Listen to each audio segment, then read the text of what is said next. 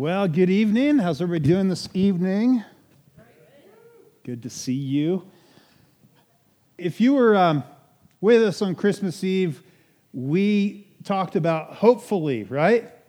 Hopefully, the new year is going to be much smoother. Not starting out so smooth yet, is it? I was uh, took about a week and uh, with my family and just wanted to go check out, and so that was kind of nice. We uh, we took some time, and that worked pretty well mentally until about Wednesday, you know. And uh, let me just say, you know, I, I, I don't know where you're at, how you're feeling, but but I know the way I'm feeling. Um, just seeing the the lawless political violence and riots we've seen all really all year, right, and this past week. And it really is heartbreaking, right? And it's, it's wrong and it's a dangerous threat to our nation. And then I'm also feeling, um, as we go into this new year, because as you stand back, I don't know about you, but as you stand back and begin to watch these events unfold that you have no control over and really no ability to do anything about, right? And you, but you know it's going to have an impact on your life and on the decisions that that leaders make. And then as you see immediately the blowback of that and crazy amounts of censorship going on right now. The extent of major platforms being deplatformed, um, social media platforms and stuff. I mean, the, the squashing of free speech, that scares me. I'm feeling concerned about that, right? I don't know, maybe you're not. But let me just say, as followers of Jesus, we should pray for great wisdom during times like these. Because it is right to speak, but we need to do it in a, in a godly way, right? And we need to be praying for our nation because let me just tell you guys, with the div- division in our country and the bitter hatred in our country, we, we need his hand as much as we ever have to save our nation and to heal our, na- our land. And, and I believe, you know, like the scripture says, that starts with followers of Jesus as we get our hearts right with God, as we come before Him in prayer.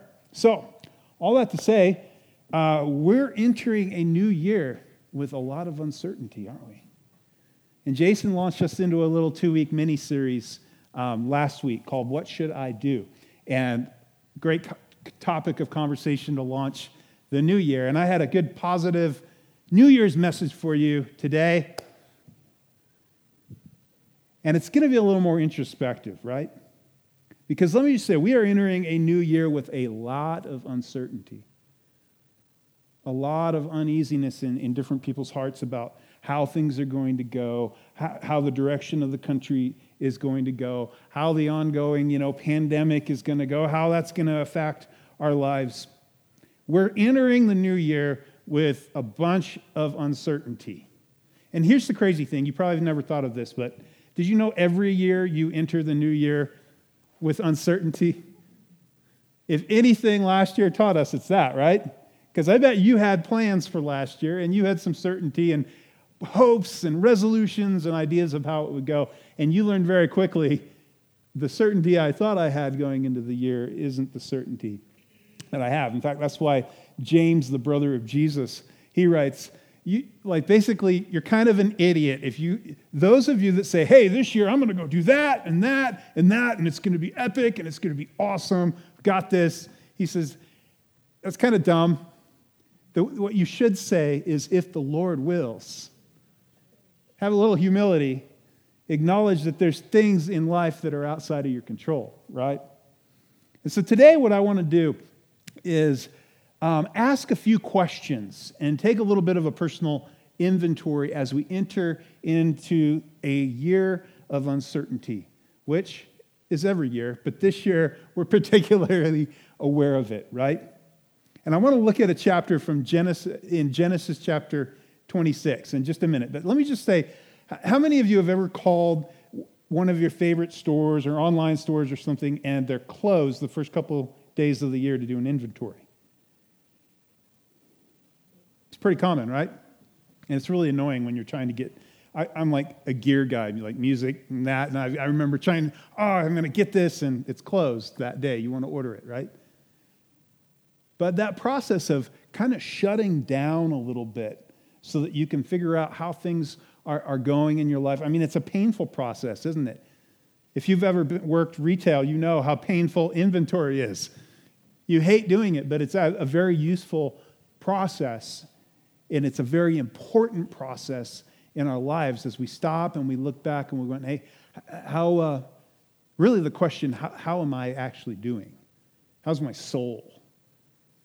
How am I doing in the midst of all this? And so, if you have your Bibles and you want to follow along with me, I'm going to I'm going to give you five questions. And you don't, if you're writing them down, you can write them down as we go. If you're like taking pictures on your phone, I'm going to have them all up on the screen at one time at the end. So you can wait and just take one picture of the screen if that's your, your mode of uh, taking notes. Genesis chapter 26.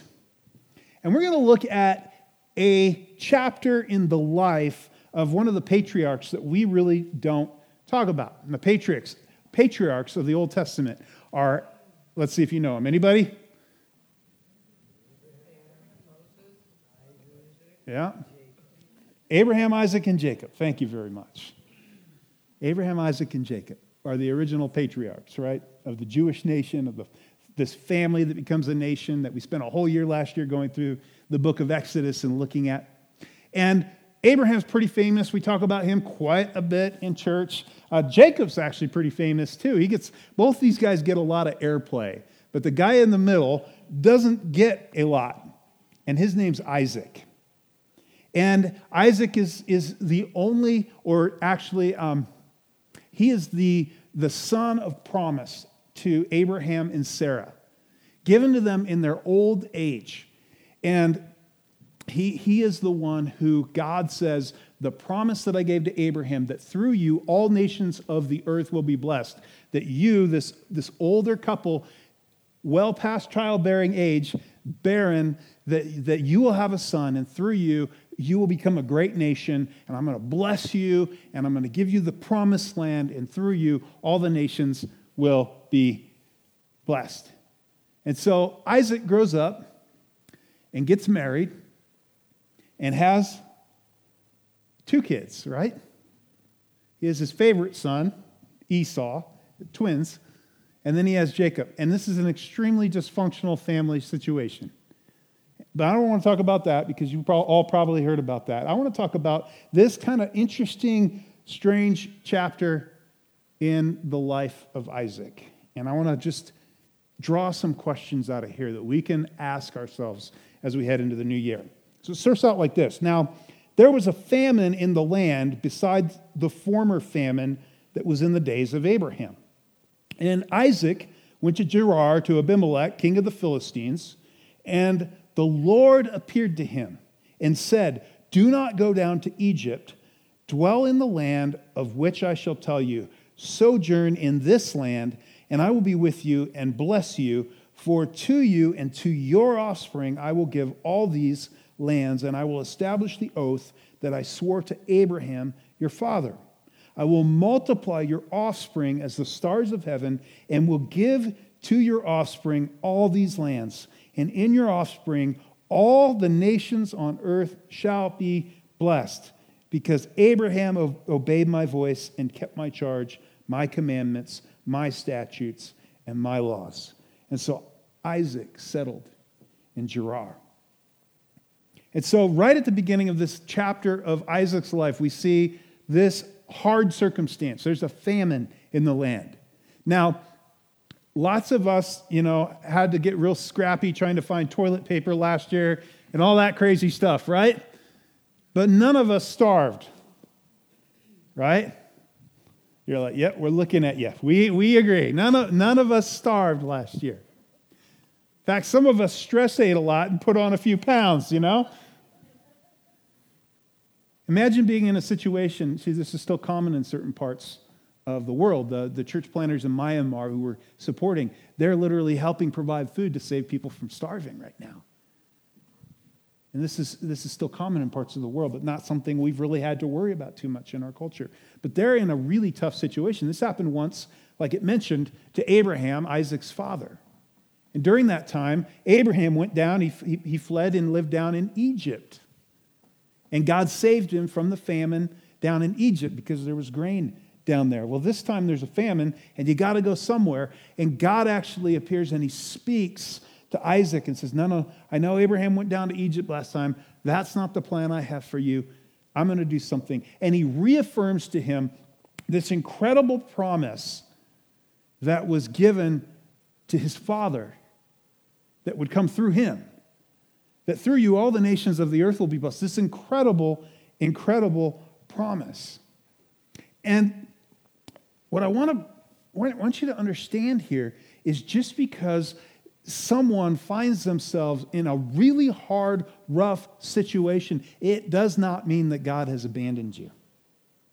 He finds himself in a famine where he's literally concerned about his family starving to death and has to leave the area that he's in and go to another area just to try to find food. And so many times in life, when we find ourselves in a season of hardship, especially when we've been in a season of blessing, we're, we're not very used to, as Americans, living with hardship, real hardship, like this. I think this last year taught us that, right?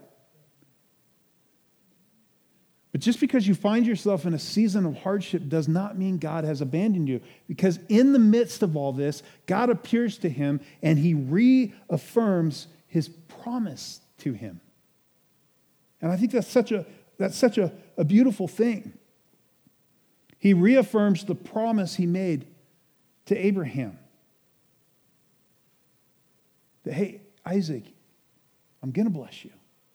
I'm going to bless you.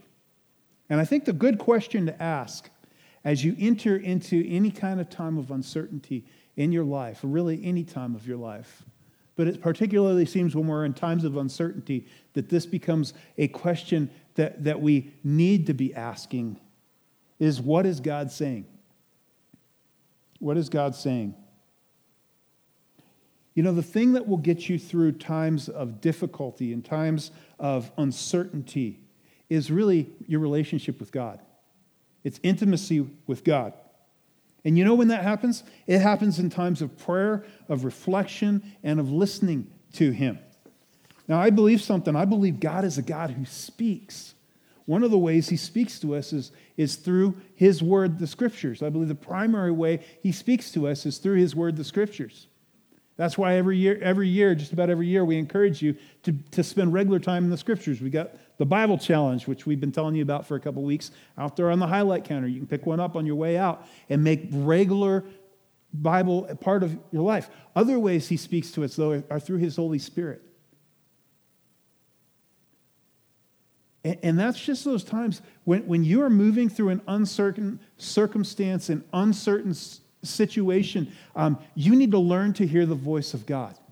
And we've done series and we've talked about this in the past, and we will again in the future. I don't have a lot of time to get into it today. But let me just say, God speaks to us through His Word. That's when you're, when you're reading and, and truth just jumps off the page to you, and you're like, wow, that's exactly what I was dealing with. That's exactly what I needed. And then He also just taps you on the shoulder and, and what, I'm, what I mean by that is, is you're trying to make a decision and you just feel like a, a strong like sense of what he's calling you to do. And oftentimes, after you feel that, he will confirm it in some other way. Um, when we were planning the church, that was exactly, it was a crazy idea at first, years before we ever planted the church. And then he began to confirm it in very unique and interesting ways, ways that we knew that's God. And if you're seeking Him and you're paying attention to Him and you're spending time in His Word and you're praying and asking Him, God, here's my situation. I desperately need you to give me guidance in this. What should I do? I believe He's a God that is going to talk to you. Why? Because He loves you. He loves you. And the Holy Spirit indwells you. Sometimes that feels like this learning to hear the voice of God. Sometimes it's literally as you're going through the day, and, and, I say the Holy Spirit taps you on the shoulder, not like literally you feel a tap on your shoulder, but it's like a, a inaudible whisper in your ear. I've known some people that have actually, you, you hear an audible thing, right?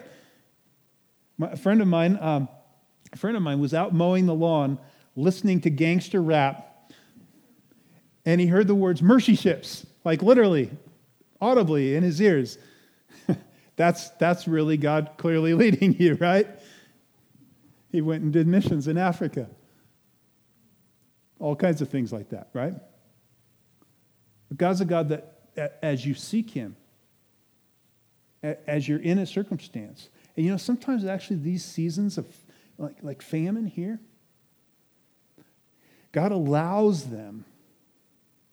God allows them in our lives to, to move us into where He has us or where He wants us to be. What is God saying? But sometimes the Holy Spirit will just tap you on the shoulder and it'll be like, um, just so, so clear hey, I want you to go talk to so and so. Or I want you to, to pray for them. And when you just ignore that, you never know what God was going to do in that moment. But when you obey, what you'll see is God will set up um, divine appointments for, for you throughout the day, um, whereas you're seeking Him and you're following Him. He sets up these moments where He's actually going to use you to speak into other people's lives. And so I think as, you, as we enter into times of uncertainty, a, great thing to ask as you begin the new year is what is God saying in this season? And really seeking Him for, okay, Lord, here, here I am. I'm at the, you know, we, we, I'm sure you've already have some resolutions, right? I don't need to tell you what resolutions to have, right? But let me tell you, if, you're seeking God for what are you saying to me in this season? What are you saying to me as I enter in this, this year? I believe He's going to tell you. Because I, I believe He's a God that loves you and He wants to communicate. He wants to, to speak into your life and your, your situation. And it's also in times of prayer and spending time seeking Him that our hope is recentered in Him and in an eternal perspective. Especially in times of difficulty. That's so vital, isn't it? To have that hope firmly centered in Him. It says, Cast your cares on Him, for He cares for you. It says in the New Testament, in everything by prayer and supplication with thanksgiving, um, you present your request to Him. Then the peace of God that surpasses all understanding will guard your heart and mind.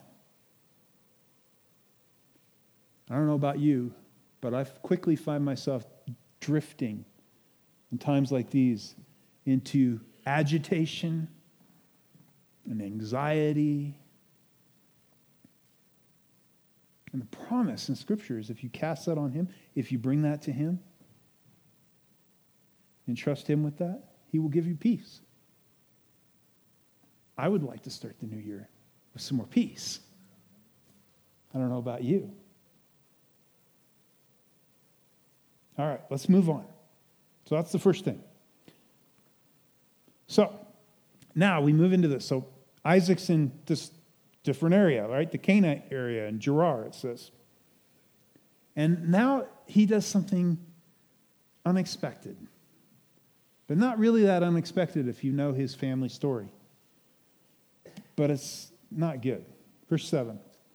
When the men of the place asked him about his wife, he said, She is my sister.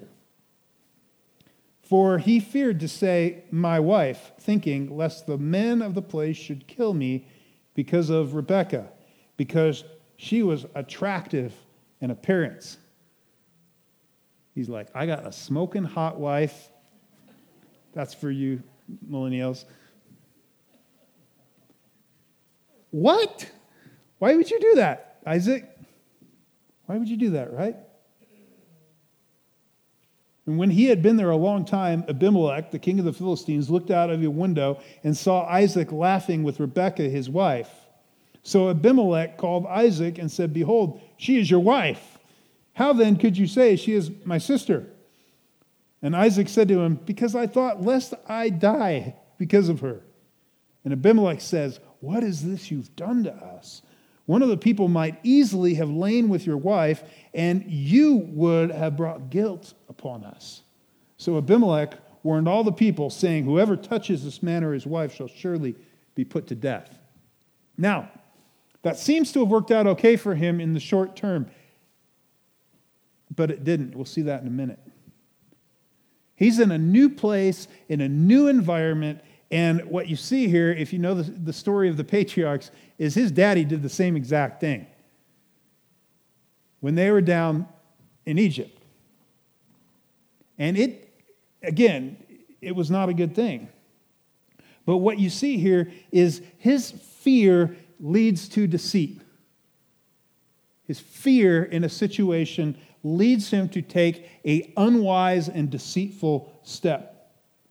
And it's a decision that'll end up causing him a lot of future difficulty in his life. And let me just say, in times of uncertainty, uh, in times of crisis, there's times when you need to make quick snap decisions, right? Like when you're falling backwards off a cliff, grab the edge, right?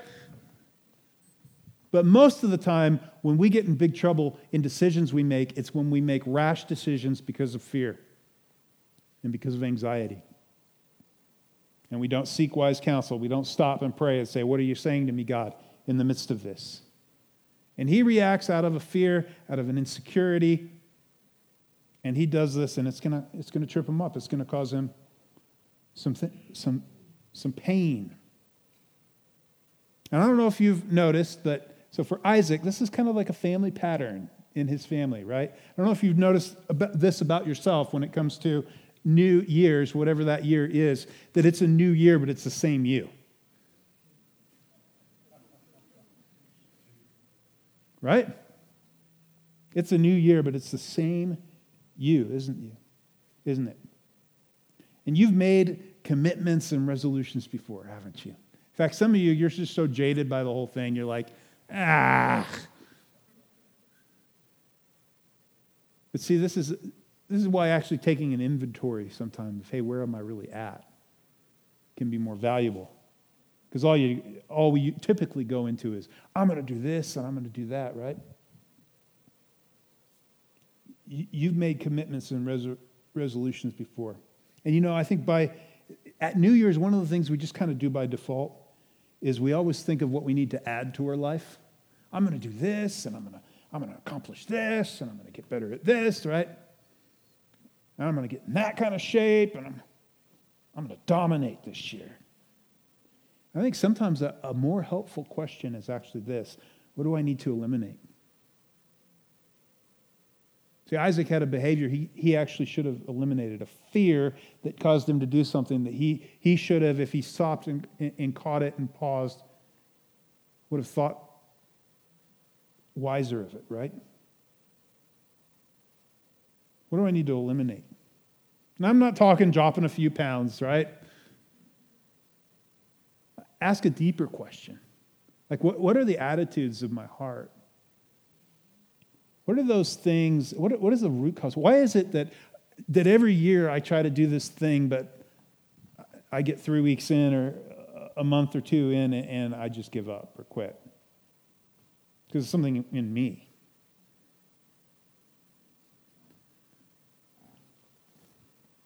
Is there a attitude of the heart? Is there a sinful behavior, habit a, a reaction? Is, is there a toxic dating relationship? What is it that's holding me back from getting you? What, what's holding you back from getting you where God wants you to go? What God wants you to experience? You know, there's this fancy word that Jesus, not fancy actually, it's kind of a scary word. John the Baptist and Jesus always said, repent. Literally, it means turn around. Turn around.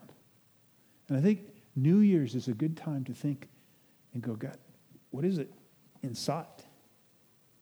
What is it in my heart? What is it in my actions and my behaviors and my attitudes that's the root cause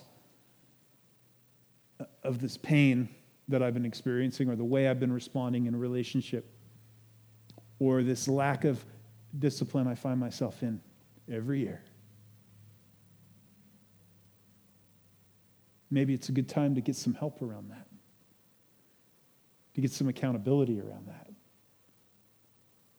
Because we all do better when there's somebody else in our life who can come alongside. Maybe even get some counseling around that thing? Why is it that I, I constantly come back to this? Why is it that it feels like I'm constantly circling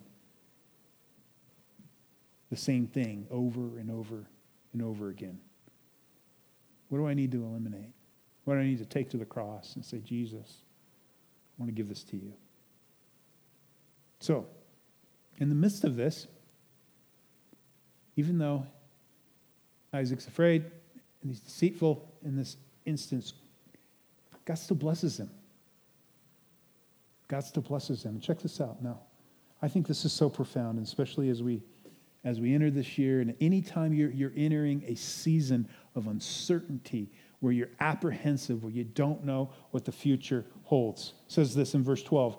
And Isaac sowed in that land and reaped in the same year a hundredfold. The Lord blessed him, and the man became rich and gained more and more until he became, became very wealthy. I think this is so profound because in the midst of a famine, in the midst of a really hard time, he, he sowed in, he planted into, literally into the season that he was in. He thought long term. He sowed in that land. You know, we, we live in a sowing and a reaping world. That's the way life works. And so, so many times in the midst of uncertainty, um, our tendency is to shrink back, to hold on, to be paralyzed literally in fear. Does anybody else feel that when you, when you come into uncertainty? I don't know what your method of pro- processing is. Mine is to get, go really inside my head. Drives my wife crazy because she knows I'm just like stewing on this thing. She's like, Are you going to talk to me? I'm like, I'm just, I'm here. And a lot of times, tr- trying to decide, like, what's the right step? What's the next step?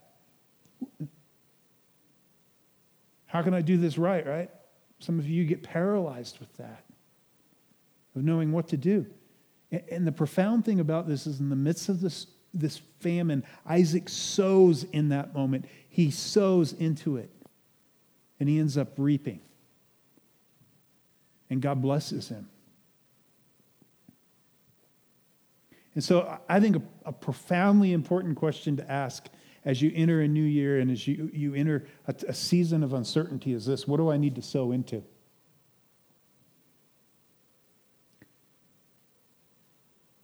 Because you don't know the future, right? Chances are it's not going to be as good as you think or as bad as you think. That's what life's taught me, right? What do I need to sow into? You know, we have 18 years of Jesus' life that we don't know anything about except for one verse in the Bible. It's Luke 2:52. It says Jesus grew in wisdom, in stature, and in favor with God and favor with man. He grew wisdom, not just learning, but learning's part of that, right? Wisdom is really learning how to properly apply truth to life, how life works. He grew in wisdom. He, he learned um, stature physically he grew his stature as a, a businessman you know a, in, in his trade in his field he grew in those areas and in his in his power in his ministry right? And in favor with god his spiritual relationship continued to grow and develop. And in favor with man his relationships and influence grew. Why? We have 18 years. What do we know? Jesus was sowing into his life in all these different areas and growing to prepare for the thing that God had for him. And let me tell you, during the season when Jesus was doing this, there was all sorts of chaos in Judea.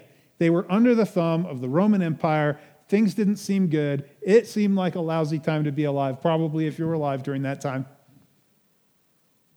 There were uprisings and zealot uprisings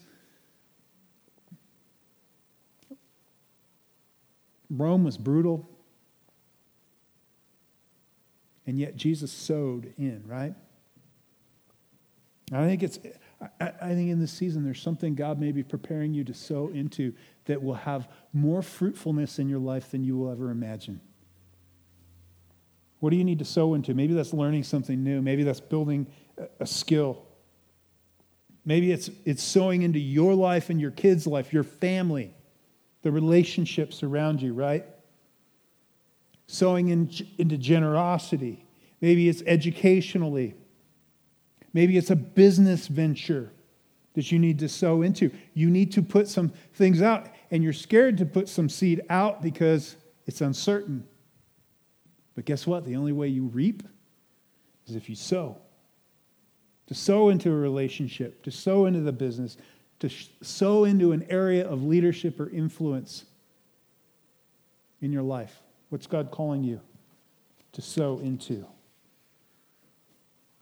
Maybe you will reap a hundredfold.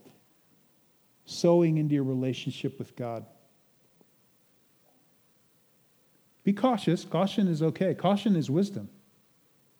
But don't let fear paralyze you from sowing into what God has for you. Verse 14. Here's how God blessed him. He had possessions of flocks and herds and many servants, so that the Philistines envied him. Now, the Philistines had stopped and filled with earth all of the wells that his father's servants had dug in the days of Abraham, his father. And Abimelech said to Isaac, Go away from us, for you are much mightier than we. And see, I think in the natural, this is the consequence for his deceit and his fear. I think, and this is just me, this isn't in the Bible, I'm, I'm just making this up but that's what you pay me for. So, well, no. You pay me to preach the scripture, but. And occasionally I give you my random thoughts too. You seem to like those sometimes, so. But I, here's what I think. I, I think had he not been fearful and deceitful, he would have still been blessed. God still blessed him, but he would have had a lot less pain and difficulty. What, what, see, his, what his deceit caused was a lack of trust with the people around him. And that's what deceit always causes, right? Which, if you have kids, you know this. Um, you've had the painful experience of having to tell them why, what a lie does to your relationship, right? And how that breaks trust. And that trust has to be earned in a certain extent, right? And, and, they don't trust him. So as he grows in power, he grows more powerful. Um, they're envious and, and they're fearful of him. And he starts having conflict. And so here's what happens. Over this next period of time, we don't know if this is um, probably years, these next few verses. So Isaac departed from there and encamped in the valley of Gerar and settled there.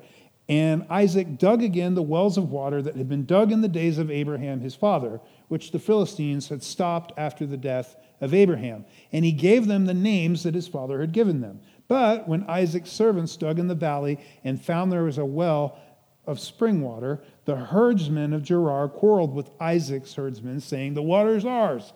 So he called the name of the well Esek, because they contended with him. Then he dug another well. So he's like, All right, you guys can just have this one. He dug another well, and they quarreled over that also. So he called its name Sitnah. And he moved from there and dug another well. Third well. Have you ever tried to dig a hole by hand? I tried one time, I tried to dig a swimming pool by hand. It was kind of funny because I told my parents, I'm gonna, we're going to go. I talk my brother, and I was always talking my brother into things. So I'm like, we're going to dig a swimming pool in the backyard. And I got the pickaxe out and outlined it, right? And that lasted about 15 minutes till we figured out we weren't digging a swimming pool. But digging a well, that's, that's hard. It's difficult, right? But here's what I want you to, to discover about him. Number one, he knew when it was better to not quarrel and just move on. Let me tell you, on social media, there's going to be moments where you should properly speak your voice in a kind and loving manner. And there's going to be times where you need to know just to move on, right? Same thing in your interactions with people. It's a good skill to learn. But the other thing I want you to really notice about Isaac in the midst of this difficulty and all this stress, he's resilient. He just keeps trying. He keeps digging wells. He doesn't stop. Verse 23 From there he went up to Beersheba, and the Lord appeared to him the same night and said, I am the God of Abraham your father. This is the second time. Fear not, for I am with you, and will bless you, and multiply your offspring for my servant Abraham's sake. And so he built an altar there and called upon the name of the Lord and pitched his tent there. And there Isaac's servants dug a well, another well. Just keep going. He was resilient. He, he didn't give up. You lose one, let's move on. Doesn't work here, let's pivot and go over here. Doesn't, doesn't work here, let's go over here. Resilience in a time of uncertainty and a time of famine or a time when things aren't going the way you want, resilience is something you need to build into your life. It's grit, it's the ability to pivot and move to something different, to, to pivot and try again. And it's such a valuable skill in life. Um, I, I, think I have this skill and it annoys people um, because I, I, I I always make the second phone call. Like if somebody tells me no on the phone, I ask for the supervisor. It's annoying, but it's worked really well for me in life. And let me just tell you, there's times you, you got to make the second phone call. You got to make the third phone call. You got to be willing to walk through some awkward, to walk through some pain, to walk through some don't give up, right?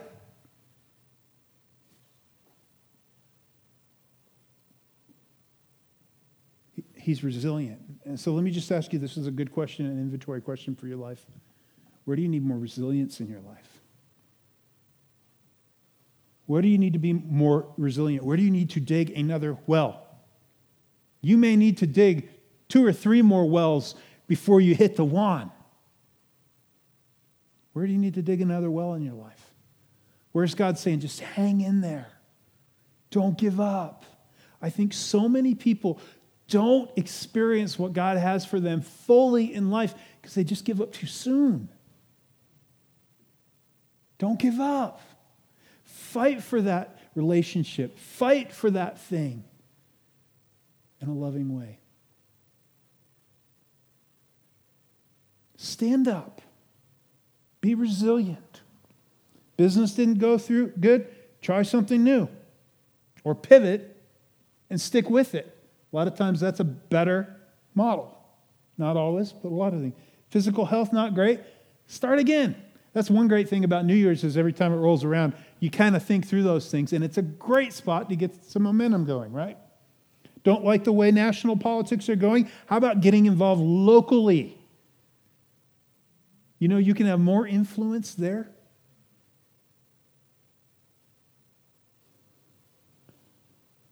you were wrong about something, admit it, and move on and try again. Be resilient. Proverbs says, though a righteous man falls seven times, he will get up, but the wicked stumble into ruin. And there's something God honoring about the person that gets knocked down and just keeps getting up. Which I can't say without hearing a certain 90s song, but I won't sing that one in church. The righteous falls seven times and gets up again. All right, verse 26. So here's, here's kind of the way this chapter of Isaac's life wraps up. When Abimelech went to him from Gerar with Ahuzzath, his advisor, and Phicol, the commander of his army, Isaac said to them, So they're out here in the wilderness. Now the king comes to him with all his posse around him. And Isaac's like, Yeah, great. There's the guy that kicked me out. And Isaac said to them, Why have you come to me, seeing that you hate me and have sent me away from you? And they said, See, this is the result of honoring God, of just doing the right thing, of being resilient, of not quarrel, of knowing when is the right time to stand and when is the right time to go, okay, have that, we're going to move along, right? They said, We see plainly that the Lord has been with you. In other words, there's something about your life that it's clear God's hands on your life. God's blessing is on your life. God's direction has been on your life. Your attitude, your response shows the grace of God. It shows the blessing of God, it shows the favor of God. When you follow Him, when you follow His leading, when you're resilient, when you sow and reap. We see plainly that the Lord has been with you. So we said, Let there be a sworn pact between us, between you and us, and let us make a covenant with you that you will do us no harm, just as we have not touched you and have done to you nothing but good and have sent you away in peace. You are now blessed of the Lord. See, God makes the way for him. In the midst of, of all the chaos, God makes the way. In the midst of a broken relationship, God mends the relationship. Verse 30 So he made them a feast, and they ate and drank, and in the morning they rose early and exchanged oaths. And Isaac sent them on their way, and they departed from him in peace. That same day, listen, remember they just dug a well. They're digging, digging, going down in this place, Beersheba. That same day, Isaac's servants came to him and told him about the well that they had dug and said to him, We have found water, which is life in this economy.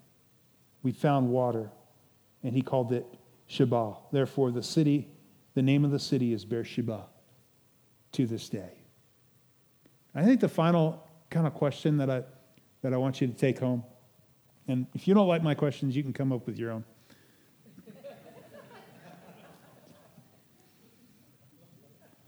so, this is all I got for you. Come up with your own questions. You're smart people. Now, here, here, here's this. Where do I need to reconnect?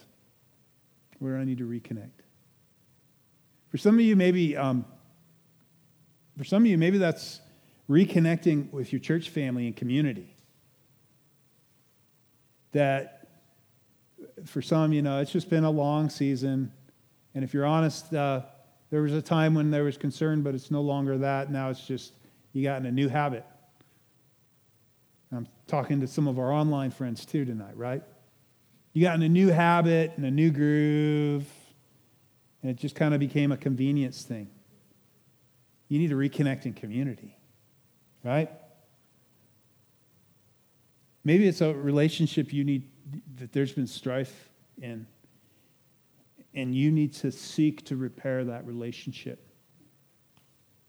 And trust, hey, maybe God can move in this relationship like he did in this situation.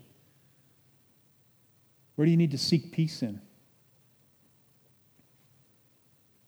Peter, 1 Peter 3:10 says this, "For whoever desires to love life and see good days let him keep his tongue from evil and his lips from speaking deceit. Let him turn away from evil and do good. Let him seek peace and pursue it. For the eyes of the Lord are on the righteous, and his ears are open to their prayer. But the face of the Lord is against those who do evil. Where do you need to reconnect this year? Are there some relationships in your life that, that really sort of just slipped off the radar in the midst of the craziness and the isolation and all the all the drama of the last year? Are there some people you need to reach out to that maybe have differing views and it just has become tense? And you know, I need to reach out to that family member. I need to reach out and love. I need to reconnect church family, community?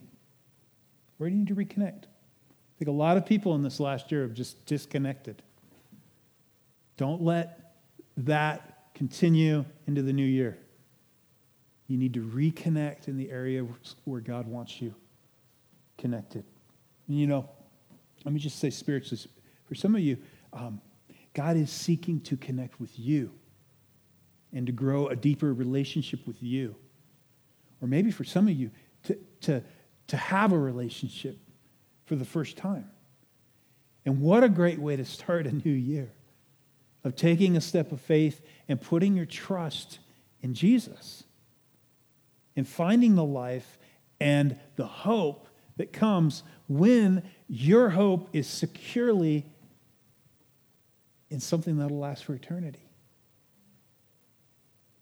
Receiving eternal life receiving a relationship with God as your heavenly Father. Let me leave you with these five questions.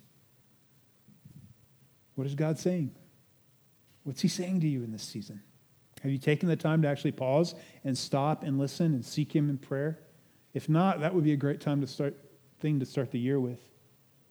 Take a couple days and, and fast a meal. Maybe fast a whole day, a couple three days. It's a powerful spiritual practice. And seek Him. What's God saying to you? What do I need to eliminate? Got to repent in this area. Got to turn something around. What do I need to sow into? Is there an area in your life that, that you, you've been holding back, but you know I'm being called to sow into this area? You may reap a hundredfold. Where do I need to be more resilient? Where do I need to dig another well? But it's the, it's the third well. Seriously? Yes. Where do you need to be more resilient in your life? And finally, where do I need to reconnect? Let me just challenge you. Whatever, whatever God's putting on your heart, would you just take these things home this week and ponder them? Do a little self inventory as you head into the new year? Would you stand? And if you're in the room or joining us online and you want to um, trust Jesus for the first time, to connect with God, I want to invite you to pray a prayer like this after me. Lord Jesus, I, I know that I'm a sinner. And I, and I know that I need you. And so I want to invite you into my heart and life. I believe you're the Son of God, that you died and rose again. Forgive me and welcome me into your family. I want to turn my life and follow you, turn around and follow you, Lord. And Lord, I just ask for all my friends here that you would just bless them, that in the midst of all the uncertainty, that you would give them peace as they cast their cares on you, Lord. And that you would, this would be a real foundational turning point year for many here, Lord.